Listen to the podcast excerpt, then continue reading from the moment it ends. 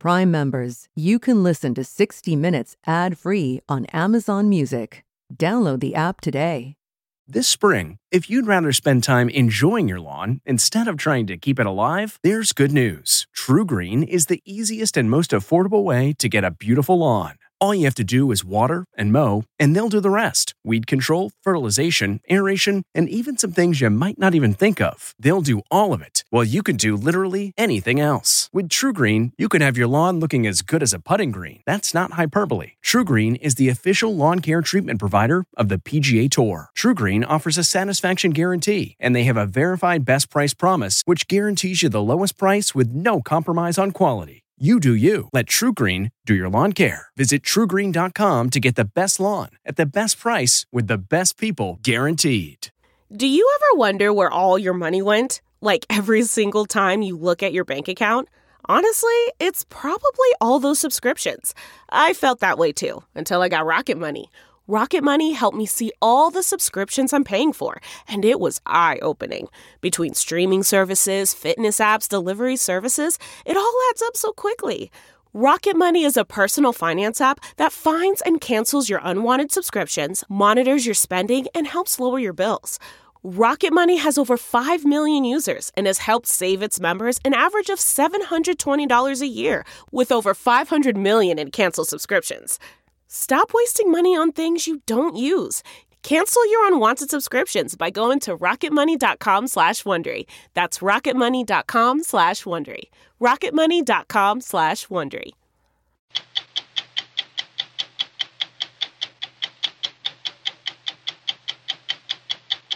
Is it a humanitarian crisis or is it a national security crisis? It's absolutely both. 60 Minutes travels to the U.S. Mexico border with the new acting head of the Department of Homeland Security, where a record number of families, 53,000 people, crossed the border illegally last month alone. Why are they coming in such massive numbers? And how are all the migrants being handled and processed? Well, there's a pile of diapers right there. And after being released, why are they getting on buses to points all across the country? That's our story tonight. Where did all this stuff come from? It's from China. It's manufactured in China. Some of this fentanyl was seized by the DEA. The rest was found in the mail by U.S. Postal Service inspectors. This is essentially enough uh, fentanyl and carfentanil to kill every man, woman, and child in the city of Cleveland. Just this? Just this. Carfentanil is a derivative used by veterinarians to tranquilize elephants. Carfentanil is another hundred times more potent than fentanyl. Because if you touch this stuff, it could kill you. Yeah. Just touch it. There's a reason we have a medic standing by. Last fall, NATO practiced what it would do in a serious crisis, bringing in 50,000 troops, 250 aircraft, and 65 ships. This is one of the largest NATO exercises since the Cold War. Called Trident Juncture, it was a war game designed to repulse an invasion of Norway by an unnamed country, whose identity was a mystery to no one. And the message to Russia is? The message to Russia or anybody else that may want to challenge the alliance is think twice. I'm Steve Kroft. I'm Lesley Stahl. I'm Scott Pelley. I'm Anderson Cooper. I'm Sharyn Alfonsi. I'm Bill Whitaker. Those stories tonight on 60 Minutes.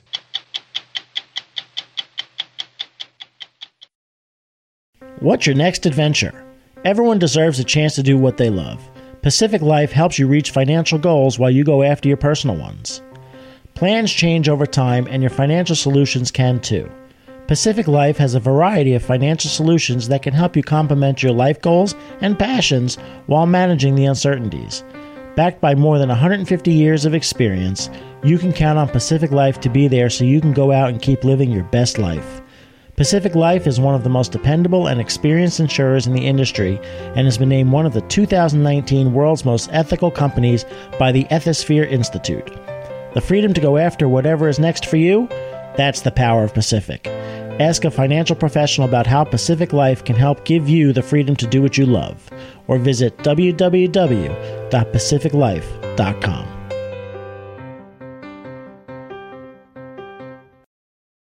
Earlier this month, President Trump placed Kevin McAleenan in charge of the Department of Homeland Security.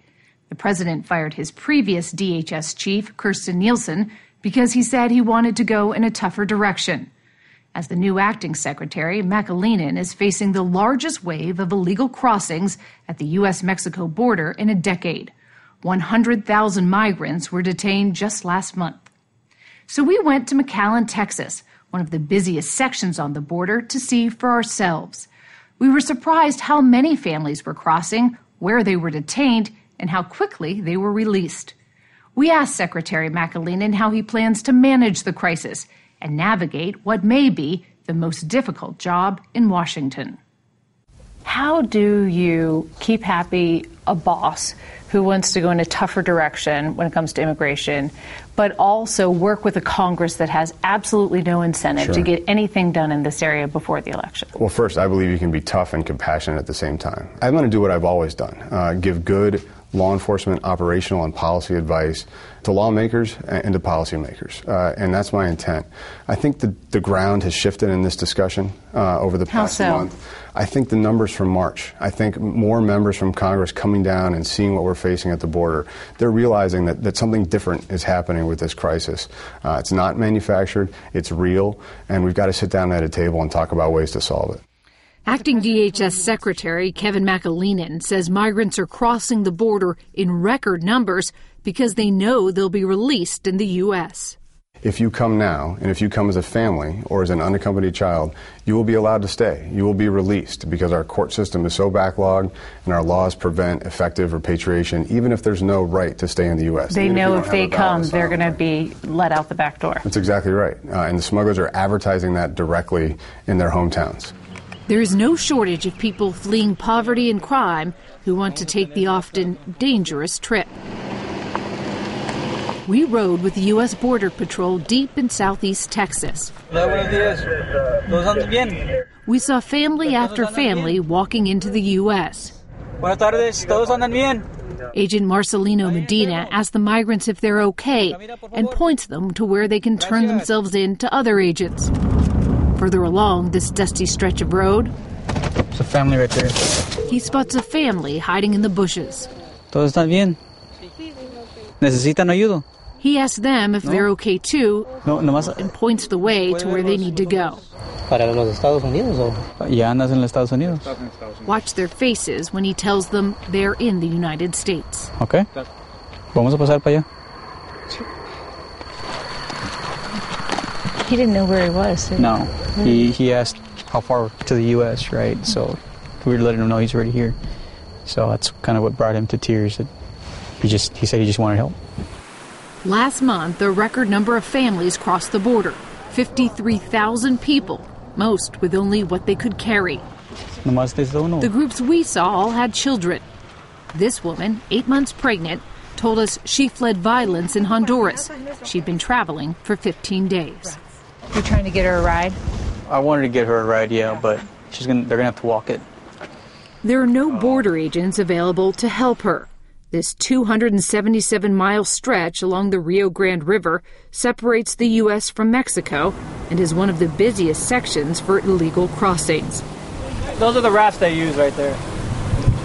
Agents told us they are overwhelmed caring for so many families. Is this a typical day? Definitely. Um, you're talking about a sector where recently we've been seeing over a thousand people a day. And this McAllen station, the McAllen, you see there's some more coming down that way right now. It never Um, ends. You know, it doesn't. Agent Medina takes us into the brush to show us why so many families cross at this particular area of the border. So once they get here, they're in U.S. territory. This is U.S. territory right here. Correct. This is that's the that's the Mexican riverbank. This is the U.S. riverbank. In some spots, it takes less than 15 minutes for a smuggler to paddle an inflatable raft full of migrants across. Typically, they pay between three and nine thousand dollars a person. You got to keep in mind that everybody that comes across, no matter adult, child, they're paying thousands of dollars. Is it the cartel running this? This is exactly what, what it is. This is one of their ways that they make money. We watched as hundreds of migrants walked from the riverbank about three miles to a levee to turn themselves in to Border Patrol. It is orderly and oddly quiet, except for the sounds of the wind and babies crying. Tell me about your trip here. ¿Cómo fue el viaje?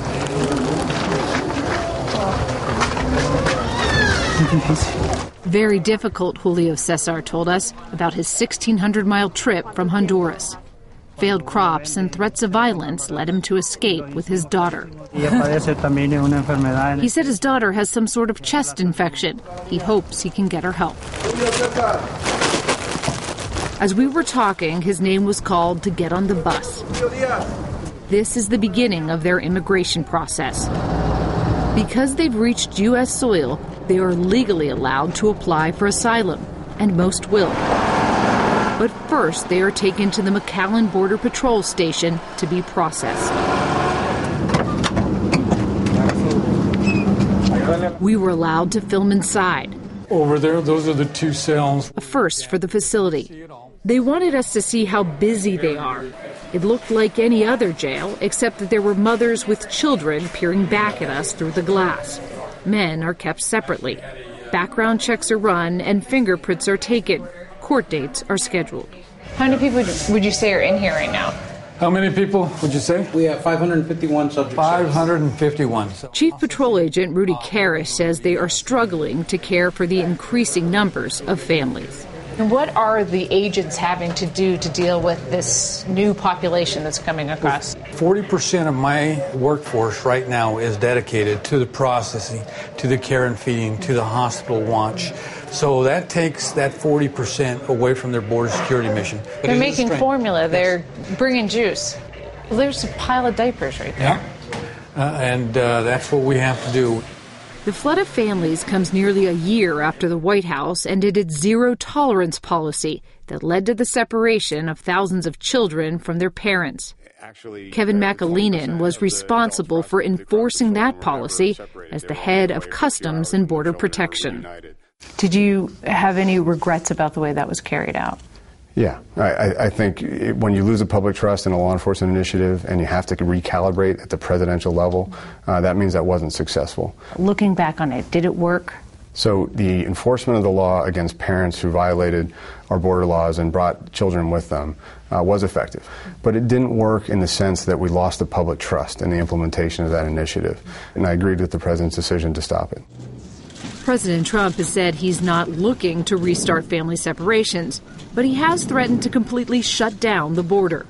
In many cases, they put their worst people in the caravan. They're not going to put their best in. According to the DHS, since October, less than 1% of the migrants who crossed the border had any criminal history. The families we saw were traveling from Honduras, El Salvador, and Guatemala, an area of Central America referred to as the Northern Triangle. Why so many people from this northern triangle right. of countries? There's poverty, uh, there's drought that's affected the crop yields. Uh, certainly, there are issues with food insecurity. Uh, in other parts of Central America, there are still violence issues and gang control issues. We stopped payment to Honduras, to Guatemala, and to El Salvador. we were paying them tremendous amounts of money. An estimated $700 million in aid a year aimed at preventing violence and curbing extreme poverty and hunger in those countries. He said, We're not paying them anymore because they haven't done a thing for us. You've testified in Congress we need to continue to support those areas. Do you still believe that? So I think the president's right that we need to have aid that has a targeted impact. It needs to support American interests. It needs to support economic development and it needs to help reduce the causes of migration, uh, everything from insecurity on the food side to security in terms of the cities and gang issues. But wouldn't it just push more people to the border if there's no aid coming in? Well, aid that's not being used effectively uh, by an accountable partner isn't helping. We must address the root causes of why these families are coming. I don't think that if they had given a choice, they would come. Sister Norma Pimentel runs the Catholic Charities Respite Center in McAllen. The Border Patrol has nowhere to take the families after they're released from custody. Luckily, Sister Norma welcomes them all. They're free to go wherever they like, but most stay here for a few days. They are exhausted from weeks of travel and hungry. Volunteers hand out donated clothes and meals. How many meals are you doing a day in here? Well, thousands of meals. Because we may have like 300, 400, sometimes up to 600, you know, people we feed in on that day. Buenos dias. Sister Norma took Secretary McAleenan through the respite center. It is noisy and crowded, with more people wanting to come in. Sister Norma says she doesn't turn anyone away. If you weren't here, where would all these people go? They would be in the streets begging and asking for help and, and exposed to so many people taking advantage of them. You know, it's, uh, it's so sad that people are suffering like they are. From Sister Norma's, the families go to the bus station. 9.45 de la mañana, Columbus, Ohio, okay? For some, it was just three days ago they crossed the border. They tell us they're headed to places where they have family or cities where they offer free legal help. Catholic Charities gives the migrants signs that say, Please help me, I don't speak English. What bus do I need to take? We saw the migrants leaving Catholic Charities, getting on a bus, right. and going off to different parts of the United States. Those families are are given a court hearing. Uh, they're, they're given a date for a court hearing, and that court hearing could be two years out, five years out for an initial hearing. That's how overloaded the, the system is at this point. I think a lot of people are going to be surprised to see them get to the bus station. And I think there's that moment when they leave, and you're either going to think, that's great, or this is horrifying. Yeah, the reality of the system today is, is very hard to understand. We have agents There is a border wall in McAllen, but it's not on the river. At some points, it's miles inland from where we saw the migrants come ashore. Secretary McAleenan says it does slow down drug traffickers and the migrants who are trying to evade capture. We don't need it everywhere, but we need it in several key places, uh, and the support we're getting to build additional walls is essential. Secretary McAleenan is also lobbying Congress to change the law so DHS can detain families while they await a decision on their asylum claims. We've asked Congress to, to modify that law to allow us to detain families together through a fair, transparent, and expeditious court proceeding. And if they have an asylum claim or a valid right to stay under our laws, they would receive that certainty. And if not, they would be repatriated to their home country. Keeping families longer would require more facilities, potentially costing billions of dollars. What about 10 cities? Is that on the table? tent cities, I think, is a, is a misnomer. Uh, for, for us right now, we are looking at DHS at putting up some soft-sided facilities. In fact, isn't that a tent? It, it is sure. It could be it could be a tent, but I want to explain the purpose for it. Uh, we just had a bipartisan re- report from the Homeland Security Advisory Council that looked at the situation we're facing on the border and said you need additional facilities. You need to be able to take families and children out of a border patrol station, which is a police station. It's built for single adults who have violated laws, and you need them in a better setting. One day after our interview, we learned DHS had already broken ground on two tent cities in Texas to hold migrants for short term processing. But concerns linger about whether the Department of Homeland Security should be in the business of holding families in any setting. Last year, despite efforts to treat them, two children died in DHS custody. Are you worried that another child's going to die in custody? So, what I know is our agents and officers are doing everything they possibly can to take care of vulnerable people in our custody. When you're looking at people arriving, sometimes more than 4,000 in a day. So, with that level of volume, with children that young, uh, with, the, with the weather getting hotter, I'm very concerned we could have another tragedy. Is it a humanitarian crisis or is it a national security crisis? It's absolutely both.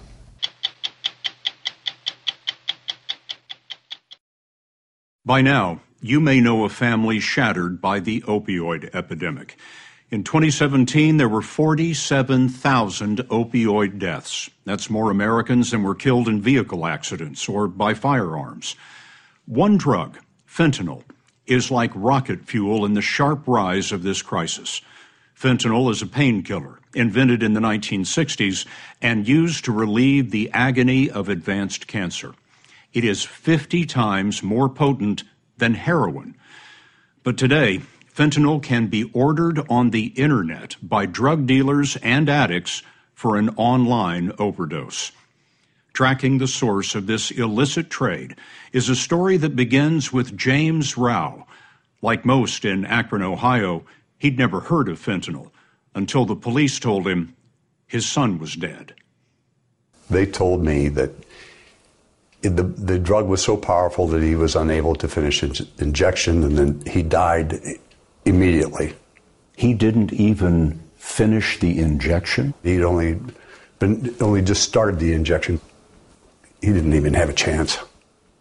James Rao's son, Tom, was 37 when he died in 2015. He'd started opioids years before after an injury. When his prescription ran out, he turned to heroin. He'd been in and out of rehab more than half a dozen times when fentanyl inundated Ohio. There was something extremely dangerous going on because Tom was a veteran addict. You know, he knew how to dose himself. He knew how much uh, he could he could handle. I was wondering how in the world this would get here and who would be selling it. One week after Tom Rao's death, the mother of 23-year-old Carrie Dobbins grabbed her phone. Akron 911, what is the Yeah, location I of your just, my daughter is dead. I just went got home from work a little bit ago, and I went down in the basement. She's dead. Please stay on the line with me, ma'am. You need to be very specific. I, I think she did drugs. Two deaths in Akron in seven days made Assistant U.S. Attorney Matt Cronin wonder where all the fentanyl was coming from. The target of an investigation, a low level drug dealer, had the answer. The target said that he can get any drugs he could ever imagine over the internet from China. Cronin's investigators went online and discovered overseas labs offering most any illegal drug.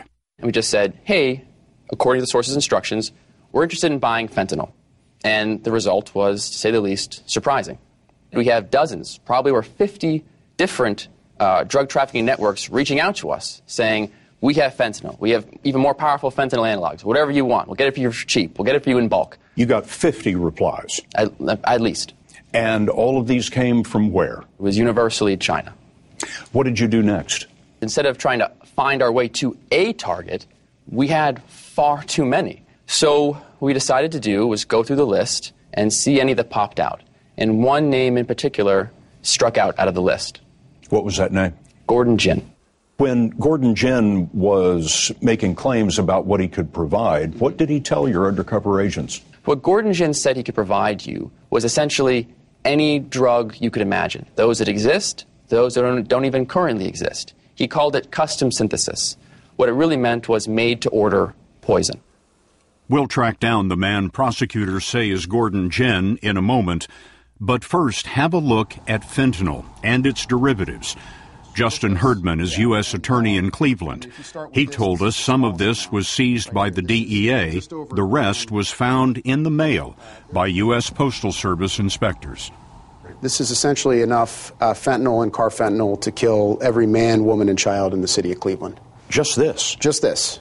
Carfentanil is a derivative used by veterinarians to tranquilize elephants. Carfentanil is another 100 times more potent than fentanyl. Here you've got 300 grams of powder that could deliver a fatal dose to 150,000 people. Here you've got only 5 grams of powder, which could deliver a fatal dose to over 250,000 people. So if you touch this stuff, it could kill you. Yeah. Just touch it. There's a reason we have a medic standing by, Scott. And that's because uh, an overdose is unfortunately it's something that we have to be prepared for, even even dealing with it in an evidence bag. Herdman showed us pills that look like prescription opioids but are dangerous counterfeits. Whether it's cocaine or you think it's heroin or you think it's pills, it's going to have fentanyl in it. Why? It's cheaper to buy fentanyl, and because it's so potent, you can cut it in a way that you can deliver far more doses with a little bit of fentanyl. So it's a profit motive for them. Where did all this stuff come from? It's from China. It's manufactured in China. These are all uh, related to cases that involve the mail or the use of uh, the postal system. So this somebody put this into uh, a box, sealed it up, and sent it through the postal system. The United States postal system has been for many years the most reliable way to smuggle drugs from China to the U.S. That has to stop. It should have stopped years ago. Ohio Senator Rob Portman's staff investigated the traffic. What did your office's investigation find? Shocking. what we found, which was that people who were trafficking in fentanyl told us if you send it through the post office, we guarantee delivery. If you send it through a private carrier, not so. That's because after 9 11, all private carriers like FedEx were required to give U.S. Customs advanced descriptions and tracking of foreign packages. The Postal Service was allowed to delay because of the cost. They gave the post office some time and said, you need to give us a report as to how you can also comply with this. That was 16 years ago, Scott. It's primarily produced in laboratories in China, and it's primarily coming to the United States through the United States mail system. Portman sponsored a bill to force the post office to send advance notice of shipments from China, and last fall, the bill became law. We now have this legislation in place. They need to implement it quickly.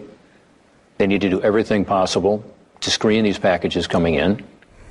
But the Postal Service was supposed to do that by the end of last year. It says China is not cooperating. About a third of the packages from China shipped by the U.S. Postal Service still do not have advanced content information. The Gordon Gin Drug Trafficking Organization, in their own communications and advertisements online, stated they ship to five continents in all 50 states. They advertised, and it seemed accurate. They had special ways to bypass customs in the U.S., the UK, the EU, and Russia. Assistant U.S. Attorney Matt Cronin told us that Gordon Gin would often slip fentanyl past U.S. Customs by shipping it to a co conspirator in the United States, posing as a legitimate chemical company. Shipments between chemical companies weren't considered suspicious. A large crate would arrive at the U.S. company, but inside there would be as many as 50 individual drug packages, each addressed to the person who'd ordered them. So they take out these 50 different parcels and send it across the United States and, as I mentioned, even the world. They were going out to the door of the individual people that ordered them online. That's right. We realized that we found uh, Gordon Jin's drug trafficking route, essentially his camouflage to get the drugs into the United States. According to prosecutors, Gordon Jin is an alias for a father and son drug lab in China. Matt Cronin briefed Chinese authorities on the evidence, but the Chinese failed to act. Later, a grand jury in the United States indicted the father and son, and they're now wanted in the U.S. But they enjoy freedom in China. 60 Minutes producer Bob Anderson found Guanghua Zheng, the father, outside a Shanghai grocery store. This is you and your son. This is put out in the U.S. to arrest you in the U.S. When Anderson asked Zheng if he was still selling fentanyl in the U.S., Zheng answered with an emphatic no, no. The woman with him did not like our questions. She tells him, Don't speak, don't speak. She tells us, Don't come back. Will the Chinese government ever arrest you? Will the Chinese government ever arrest you? He said, The Chinese government has nothing to do with it. What do you say to parents? What do you say to parents whose children died from taking your drugs? Zheng had no answer for that, but he had had enough of 60 Minutes. Prosecutors say that the fentanyl that killed Carrie Dobbins and Tom Rao came from the Gordon Gin lab in China and arrived in Akron via the U.S. Postal Service. The thing that got me the most, though, was how brazen they were. They wrote a blog and posted it on a website about how they create a certain type of synthetic narcotic. And they stated in that blog that it's tied to overdoses. In other words, that it's so potent it can kill you. Why would they want to associate themselves with people who died using these drugs? The unfortunate truth is that when you have an addict, sometimes they're seeking the greatest high possible, and that can be the high that comes closest to death. And so they were bragging. Absolutely. That their drugs were so potent that people had overdosed and died. they died. were the best out there. That's right. Their boast was tragically true for the son of James Rao. It destroys families. Because what happens to a family is a person gets sick and you, and you're trying to help them and you're trying to do everything that you can and then you lose them. And so you suffer you suffer up to that point and then you suffer when they die and then you suffer afterwards because you could have stopped it. You, you, you, feel that every single day. You think, what could I have done to stop this from happening to my family? I was in charge. I didn't do this right, and, it, and it's breaking my heart. The U.S. has sealed off the overseas bank accounts of Guanghua Zheng and his son. The feds also shut down what prosecutors say were the Zheng's 40 websites selling illegal drugs in 20 languages. We don't know if their lab shut down, but the network has been, at least for now.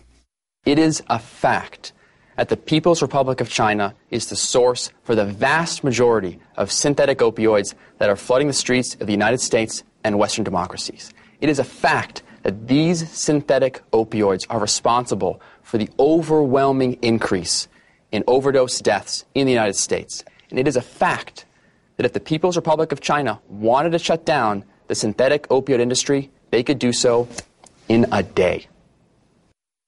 China has been criticized by the U.S. government for failing to put the many forms of fentanyl on its list of controlled drugs.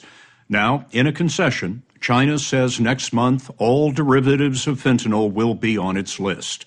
But U.S. law enforcement remains skeptical about whether China will crack down. Now, David Martin on assignment for 60 Minutes. NATO, which just marked its 70th anniversary, is widely considered the gold standard of military alliances, binding countries on both sides of the Atlantic in common cause against Russian aggression. But President Trump complains that other members of the alliance don't pay their fair share of what it costs to defend Europe against the intimidation tactics of Vladimir Putin. The president has told aides he doesn't see the point of the alliance and has even mentioned withdrawing from NATO. Despite those misgivings, the U.S. and its NATO allies have been steadily increasing the frequency and size of their military exercises. Last fall, NATO held the largest one yet in Norway one of the countries President Trump has singled out for failing to spend enough on defense. You might not think of Norway, which has a tiny military, as a vital NATO ally. But we found a country that is on the front lines with Russia and serves as NATO's eyes and ears in the high north. Norway's F 16s are on 15 minute alert 24 7. Every time Russian military aircraft are detected, these pilots scramble to intercept them. Videos they bring back show nuclear-capable Russian bombers as they fly up and down the Norwegian coast. Most of the encounters are routine.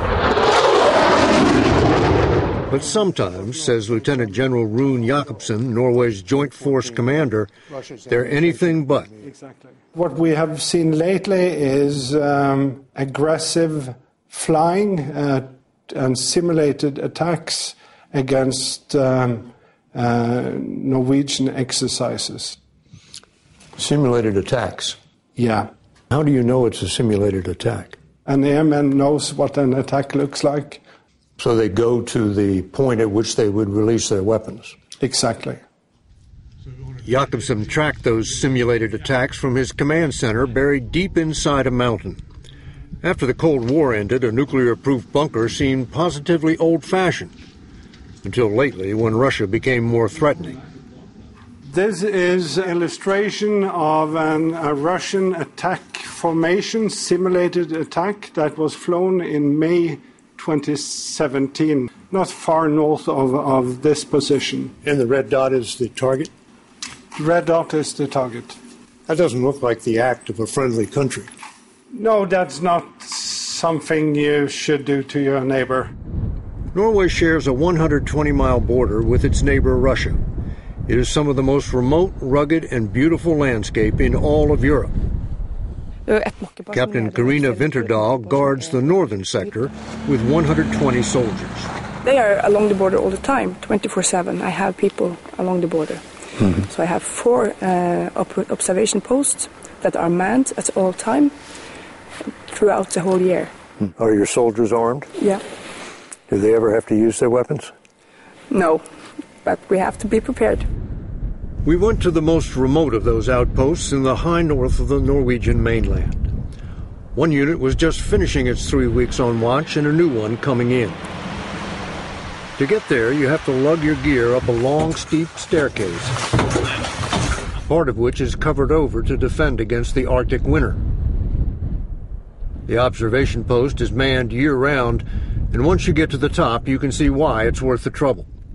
These Norwegian soldiers are able to look deep into Russia and far out to sea, making this a key piece of terrain for the NATO alliance.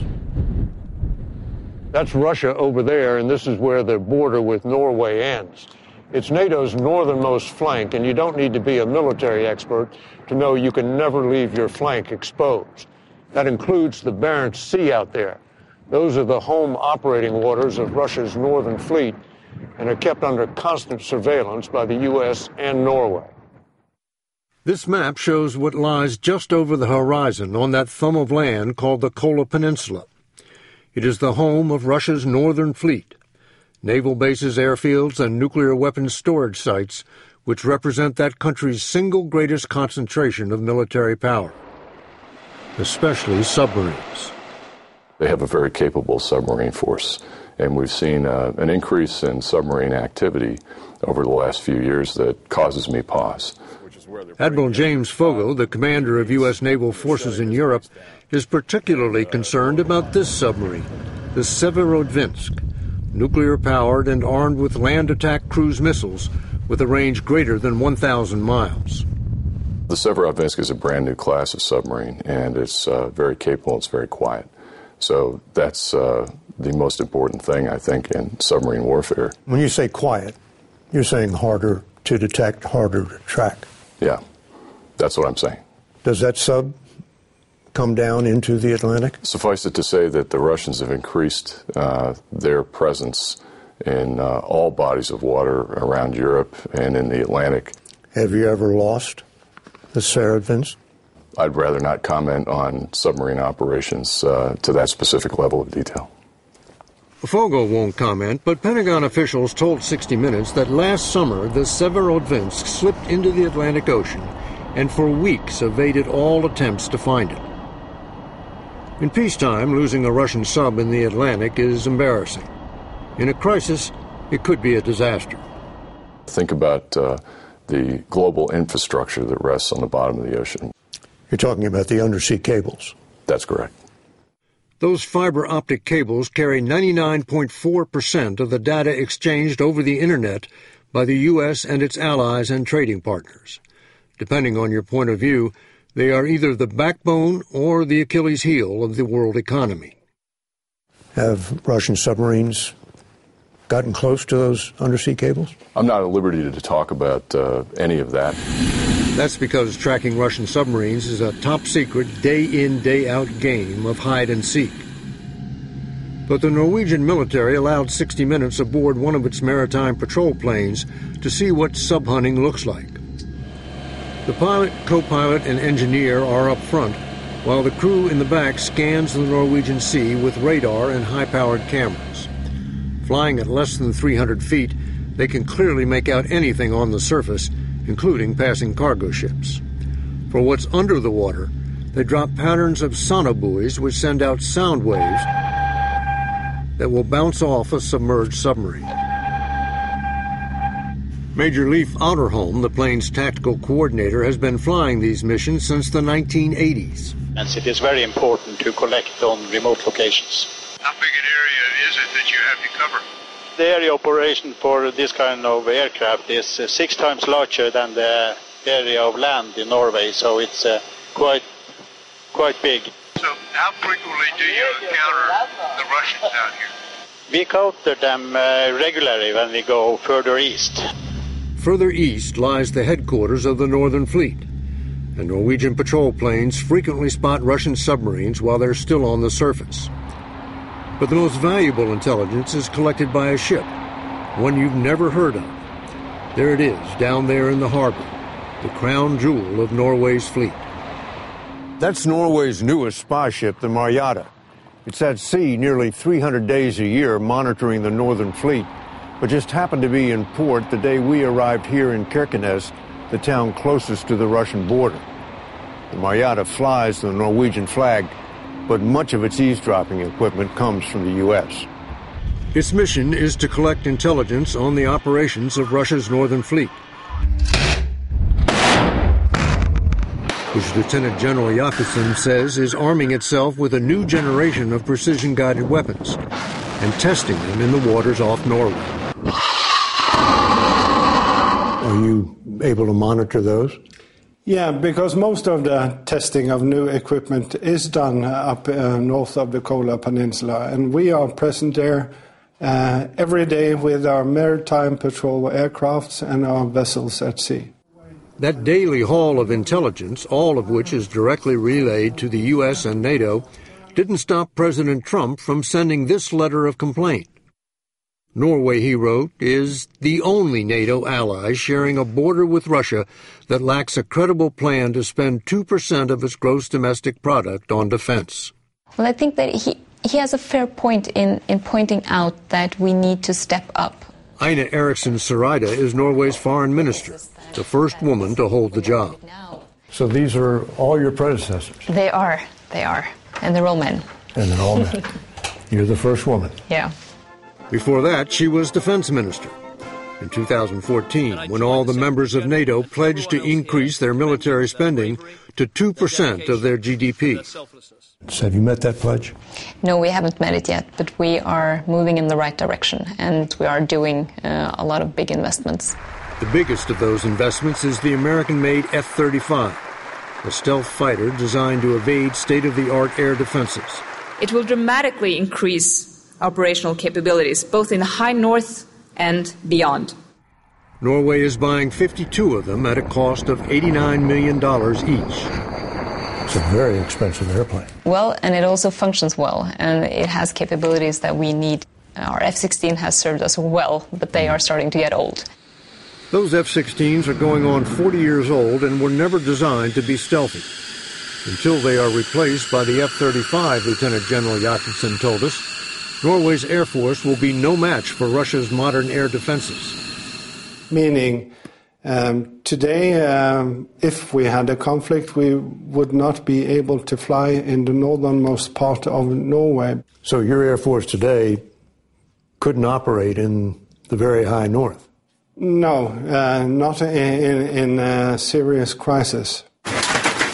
Last fall, NATO practiced what it would do in a serious crisis bringing in 50,000 troops, 250 aircraft, and 65 ships, all under the command of Admiral Foggo.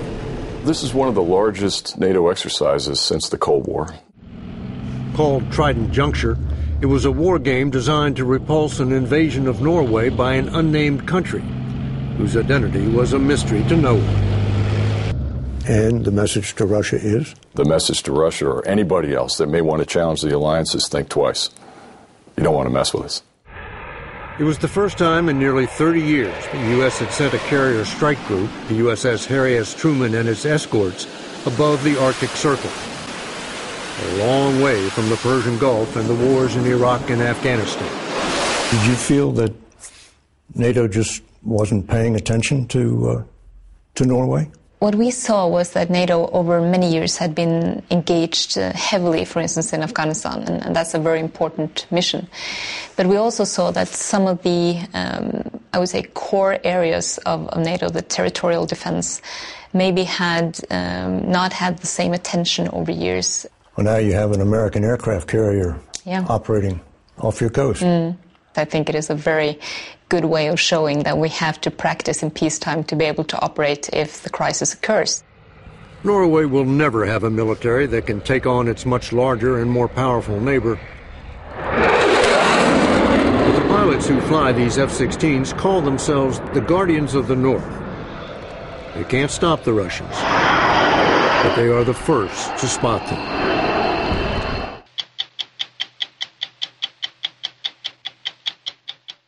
Now, an update on a story we called 100,000 Women. Last May, we reported on a controversial surgical implant, a polypropylene mesh used to relieve incontinence and lift organs that shift after pregnancy. Manufacturer Boston Scientific defended the device as safe and effective. But more than 100,000 women sued the company, complaining of pain and a chronic inflammatory reaction. Our investigation not only found that the mesh rapidly deformed and disintegrated after implantation, but also that Boston Scientific imported counterfeit polypropylene from China, which was not certified for medical use. This month, the Food and Drug Administration ordered Boston Scientific and another manufacturer to stop selling one type of these mesh products immediately. I'm Scott Pelley. We'll be back next week with another edition of 60 Minutes. If you like 60 Minutes, you can listen early and ad-free right now by joining Wondery Plus in the Wondery app or on Apple Podcasts. Prime members can listen ad-free on Amazon Music. Before you go, tell us about yourself by filling out a short survey at wondery.com/survey. Look around. You can find cars like these on AutoTrader, like that car riding your tail. Or if you're tailgating right now, all those cars doubling as kitchens and living rooms are on Auto Trader too. Are you working out and listening to this ad at the same time? Well, multitasking pro, cars like the ones in the gym parking lot are for sale on Auto Trader. New cars, used cars, electric cars, maybe even flying cars. Okay, no flying cars, but as soon as they get invented, they'll be on Auto Trader. Just you wait. AutoTrader. Hi, this is Jill Schlesinger, CBS News business analyst, certified financial planner, and host of the Money Watch podcast. This is the show where your money is not scary and it's not boring. It is a show that's all about you. It's your questions that make it possible for me to provide unconventional and entertaining insights on your money and maybe more importantly, on your life. I'm going to be your financial coach, someone who brings common sense and an insider's perspective on how to manage your money and your emotions. And I promise we are going to have a little bit of fun along the way. Have a question from retirement to career changes to college funding? Just send us an email at askjill at jillonmoney.com. Follow Money Watch wherever you get your podcasts. You can listen ad free on the Amazon Music or Wondery app.